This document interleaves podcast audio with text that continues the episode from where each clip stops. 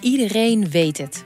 Ongeluk plan je niet, het overkomt je. Toen heb ik een hele tijd weer moeten revalideren voordat ik zelf weer kon lopen. Ja, als je van tevoren had geweten, ja, dan weet ik niet of we er überhaupt aan waren uh, begonnen. Hoe zorg je voor jezelf als het leven tegenzit? En hoe houd je de regie? Je hoort die antwoorden in aflevering 23 van de podcastserie Zorg voor Leefkracht.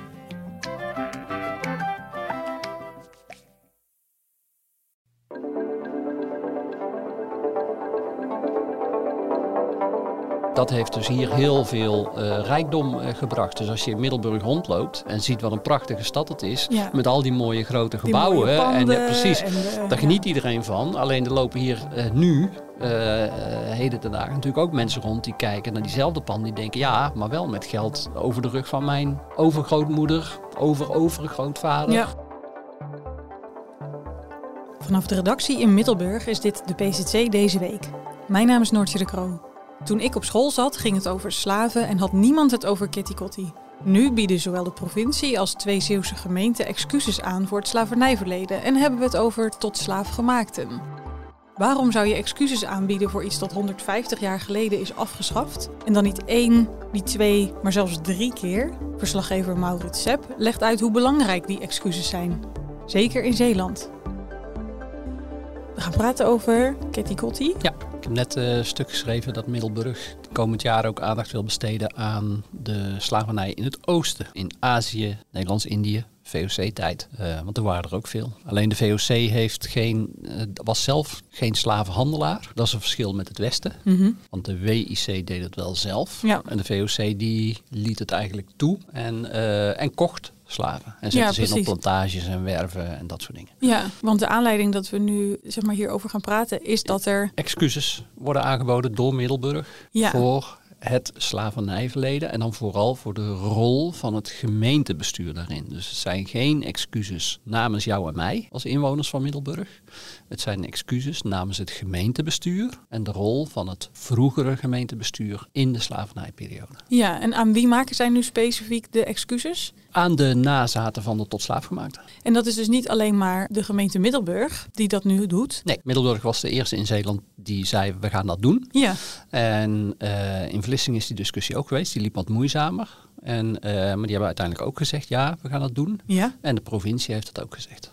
Dus zij gaan dat nu achter elkaar, gaan Ja. ze dat doen. En ook allemaal Ja, dus en- namens hun eigen rol. Gemeentelijk Klopt. en als provincie dus. Ja, en aanstaande zaterdag is dus ochtends de eh, herdenking van Kitty Kotti. En dan zal Want als ik... ik ben, we zeggen nu, zeg nu, zeggen we het nu goed? Ik dacht altijd, ik spreek het volgens mij verkeerd uit. Maar je zegt ja, Kitty ja, Kotti. precies. En het, je moet het een beetje nou, eh, eh, vrij uitspreken. Maar het is geen Katie Kotti. Kitty Kotti, zo zou ik het ook niet uitspraken. Maar het is een beetje daartussenin. Mhm, ja. Ja. Maar dan is het, eh, dat is dus de herdenking van... Van de afschaffing van de slavernij. Van het einde van de slavernij. En dat is dus het moment waarop die excuses gemaakt zullen worden.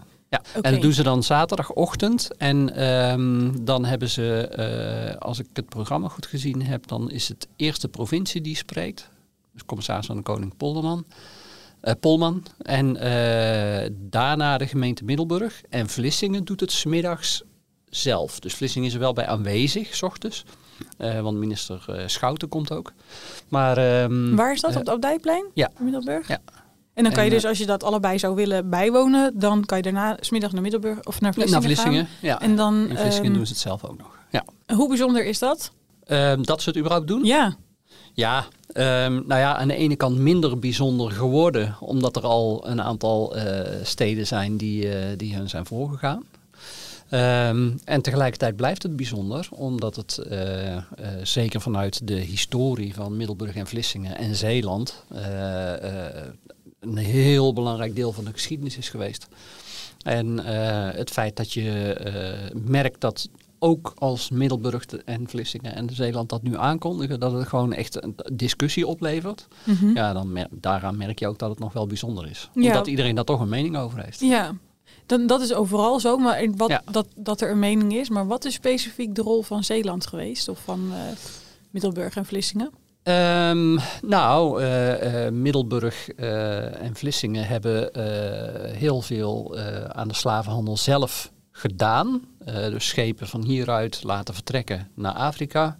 daar slaven gekocht, vervoerd naar Zuid-Amerika. Ja. eh, en, en de Caribische eilanden. En van daaraf weer producten meegenomen naar hier, die hier weer werden verkocht. Ja, en daar is die driehoekshandel. En dat heeft dus hier heel veel eh, rijkdom eh, gebracht. Dus als je in Middelburg rondloopt en ziet wat een prachtige stad het is. Ja. Met al die mooie grote gebouwen. mooie en panden precies. en de- Daar geniet iedereen van. Alleen er lopen hier nu, eh, heden ten dagen, natuurlijk ook mensen rond die kijken naar diezelfde panden. Die denken, ja, maar wel met geld over de rug van mijn overgrootmoeder, over overgrootvader. Ja, Nou want ja, zo dat- dichtbij is het eigenlijk. Dat klinkt, soms klinkt het misschien ver weg, maar je hebt Ja. het maar over een aantal generaties natuurlijk. Precies, ja.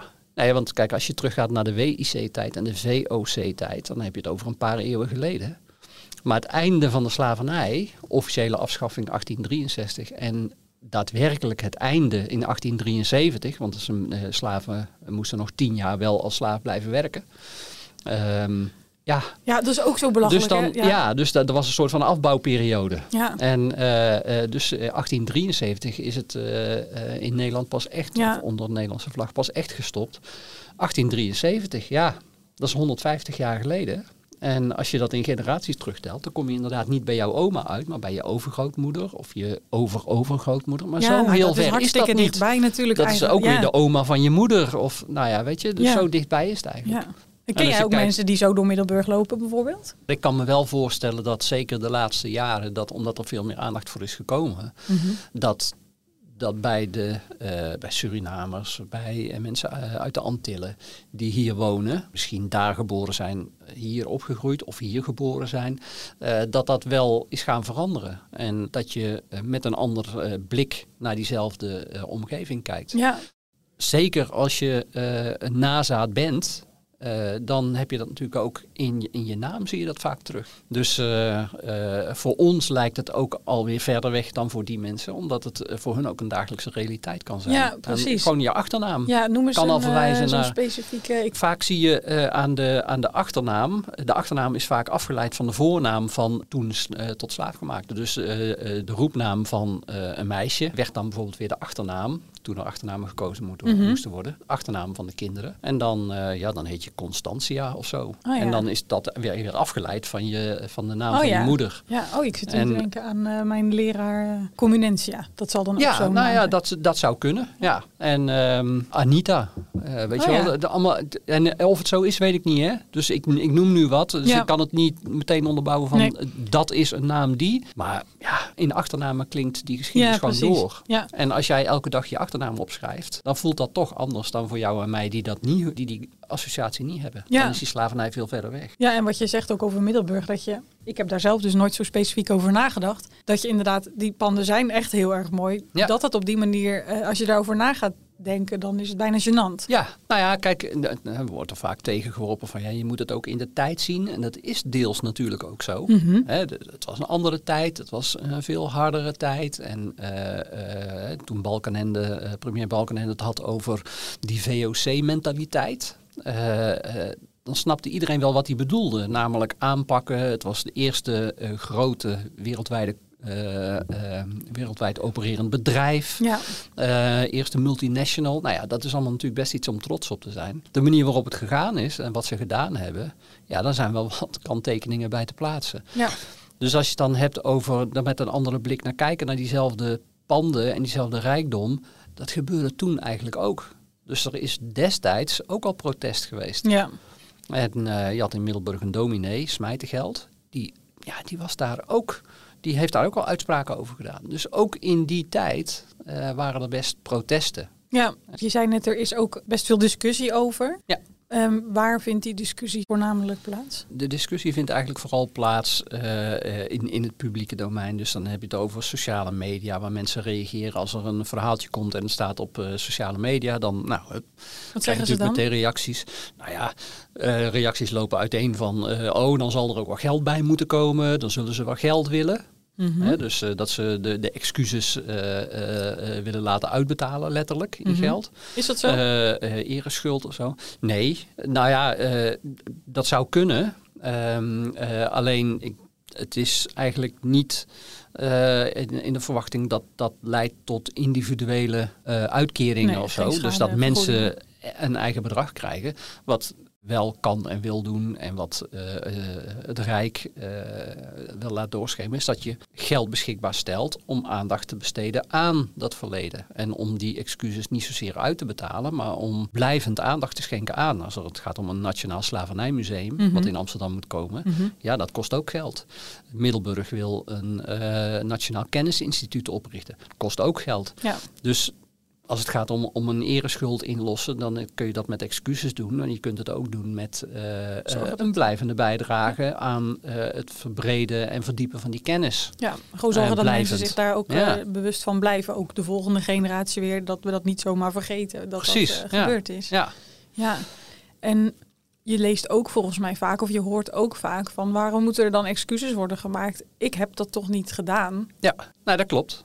Um, daarom maakt Middelburg ook geen excuses namens jou en mij als inwoner van Middelburg.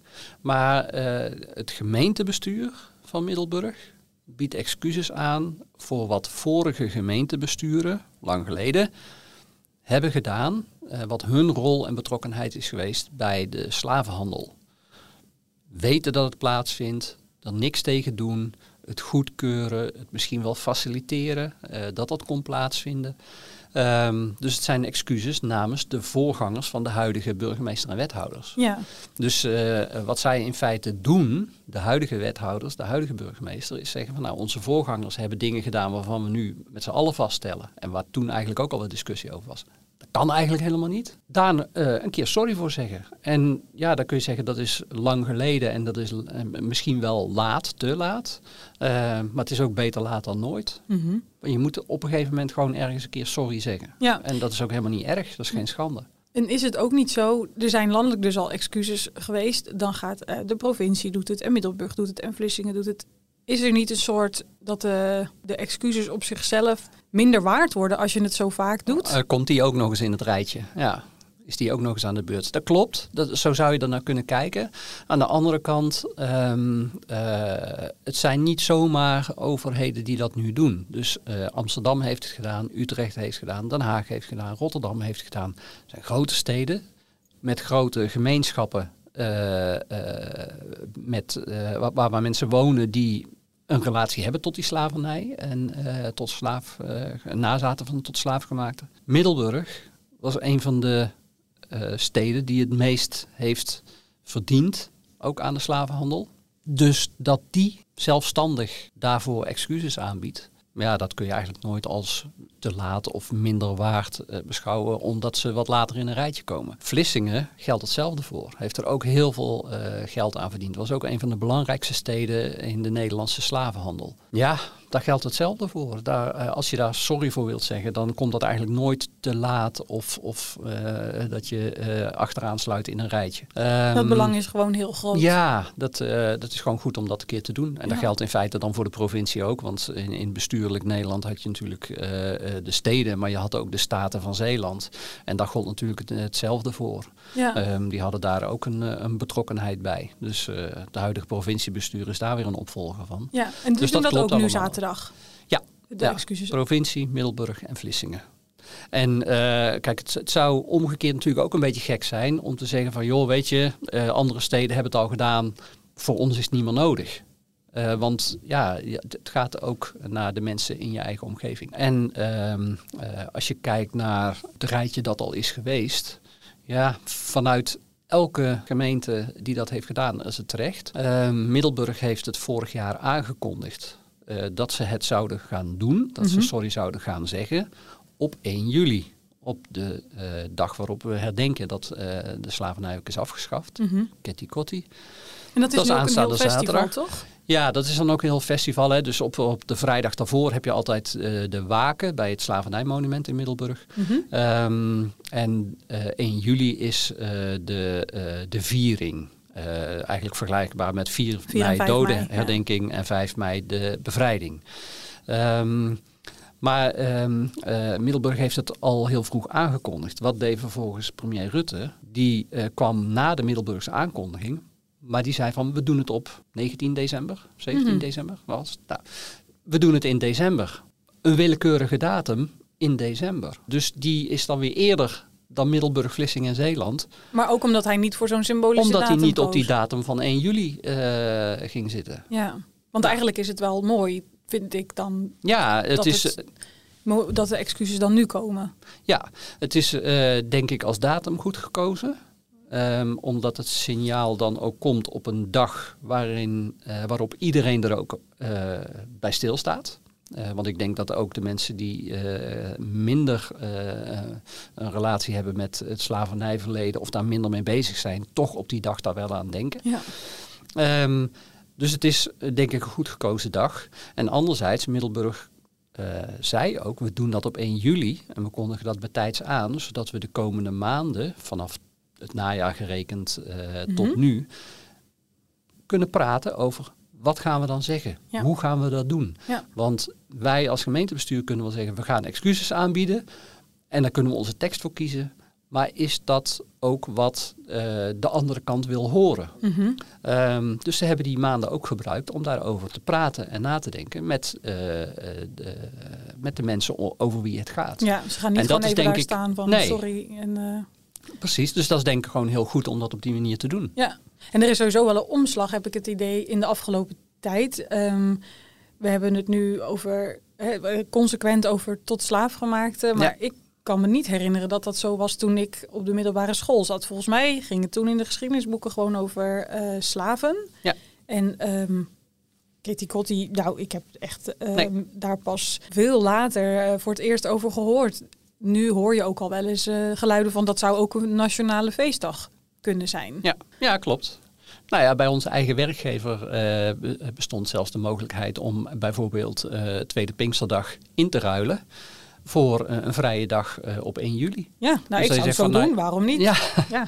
nou ja, maar bijvoorbeeld ook de Tweede Pinksterdag in te ruilen voor het suikerfeest. Ja. Dus er is gewoon veel meer aandacht gekomen voor die andere feestdagen, die andere dagen die Ja. belangrijk zijn voor een deel van onze samenleving. Ja. Eh, waar je misschien zelf minder mee hebt, maar je ziet wel dat denken daarover verschuift. Ja. Ja, ik, ik vind het alleen maar mooi dat het zo werkt. Ik bedoel, we zijn altijd een cul- multiculturele samenleving geweest. Ja.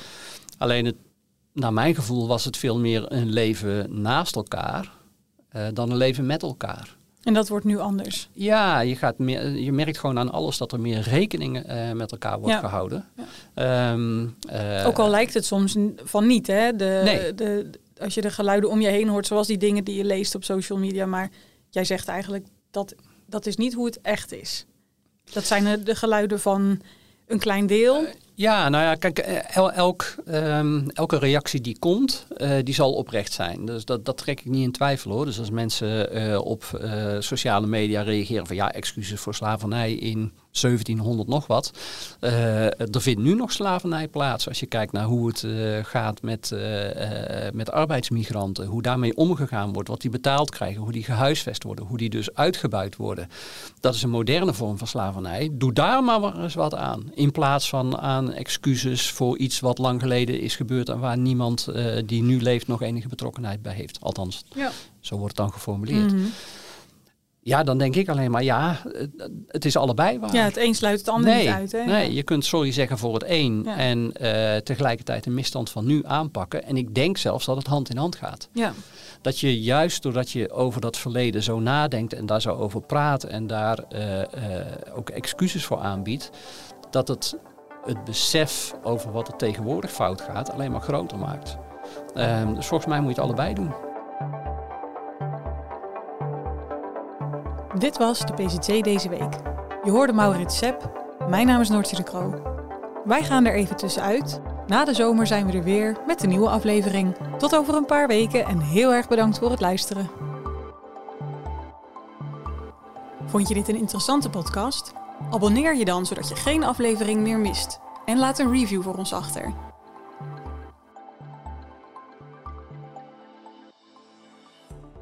Gerda Wilhelmina Bom. 1 jaar. Jacobus Smalheer van de Bos, 56 jaar. Wist je dat er na de watersnoodramp van 1953 nog altijd 105 vermisten zijn? Ja, kijk. Zeven maanden. Voor nabestaanden is het als een wond die nooit helemaal geneest. Hij vond dat wel erg. Hij was eh, twee zussen kwijt. Waar, waar zijn ze? Jan van den Hamer verloor twee tantes en hun lichamen werden nooit gevonden. Nooit niet over gesproken. Nooit. Dus als een groot onderzoek kans op antwoorden biedt, twijfelt Jan geen seconde. Mijn vader en moeder hebben er ook niks aan, maar die zouden het ook dolgraag geweten hebben. Hé, wie, wie of wat, dat weet ik pertinent zeker. Hij staat DNA af. Maar lang niet alle mensen die nog familieleden missen, doen mee. Het is net een oude wond die je weer open maakt en waar je ja, waarschijnlijk eh, misschien last van kunt hebben. In De Vermiste van 53 vertellen we het verhaal van de intense zoektocht naar de antwoorden op de laatste vragen van de watersnoodramp. Blijven zoeken naar, naar je vader. Of naar je kind. Of naar je zus, je broer. Waar zijn de lichamen van de vermisten? Voor iedereen is er een graf. Ook al bij je vermist, er is een graf voor. Nu de laatste ooggetuigen nog in leven zijn, dringt de tijd meer dan ooit. Ik heb DNA afgestaan. En toen op een gegeven moment, toen, eh, ja, dat, dan, dan komt dat toch wel even binnen.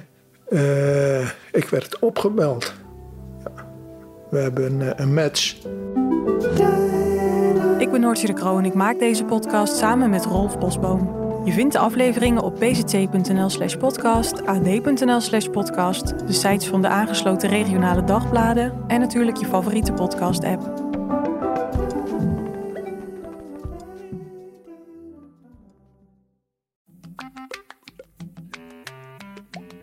Iedereen weet het. Ongeluk plan je niet, het overkomt je. Toen heb ik een hele tijd weer moeten revalideren voordat ik zelf weer kon lopen. Ja, als je van tevoren had geweten, ja, dan weet ik niet of we er überhaupt aan waren eh, begonnen. Hoe zorg je voor jezelf als het leven tegenzit? En hoe houd je de regie? Je hoort die antwoorden in aflevering 23 van de podcastserie Zorg voor Leefkracht.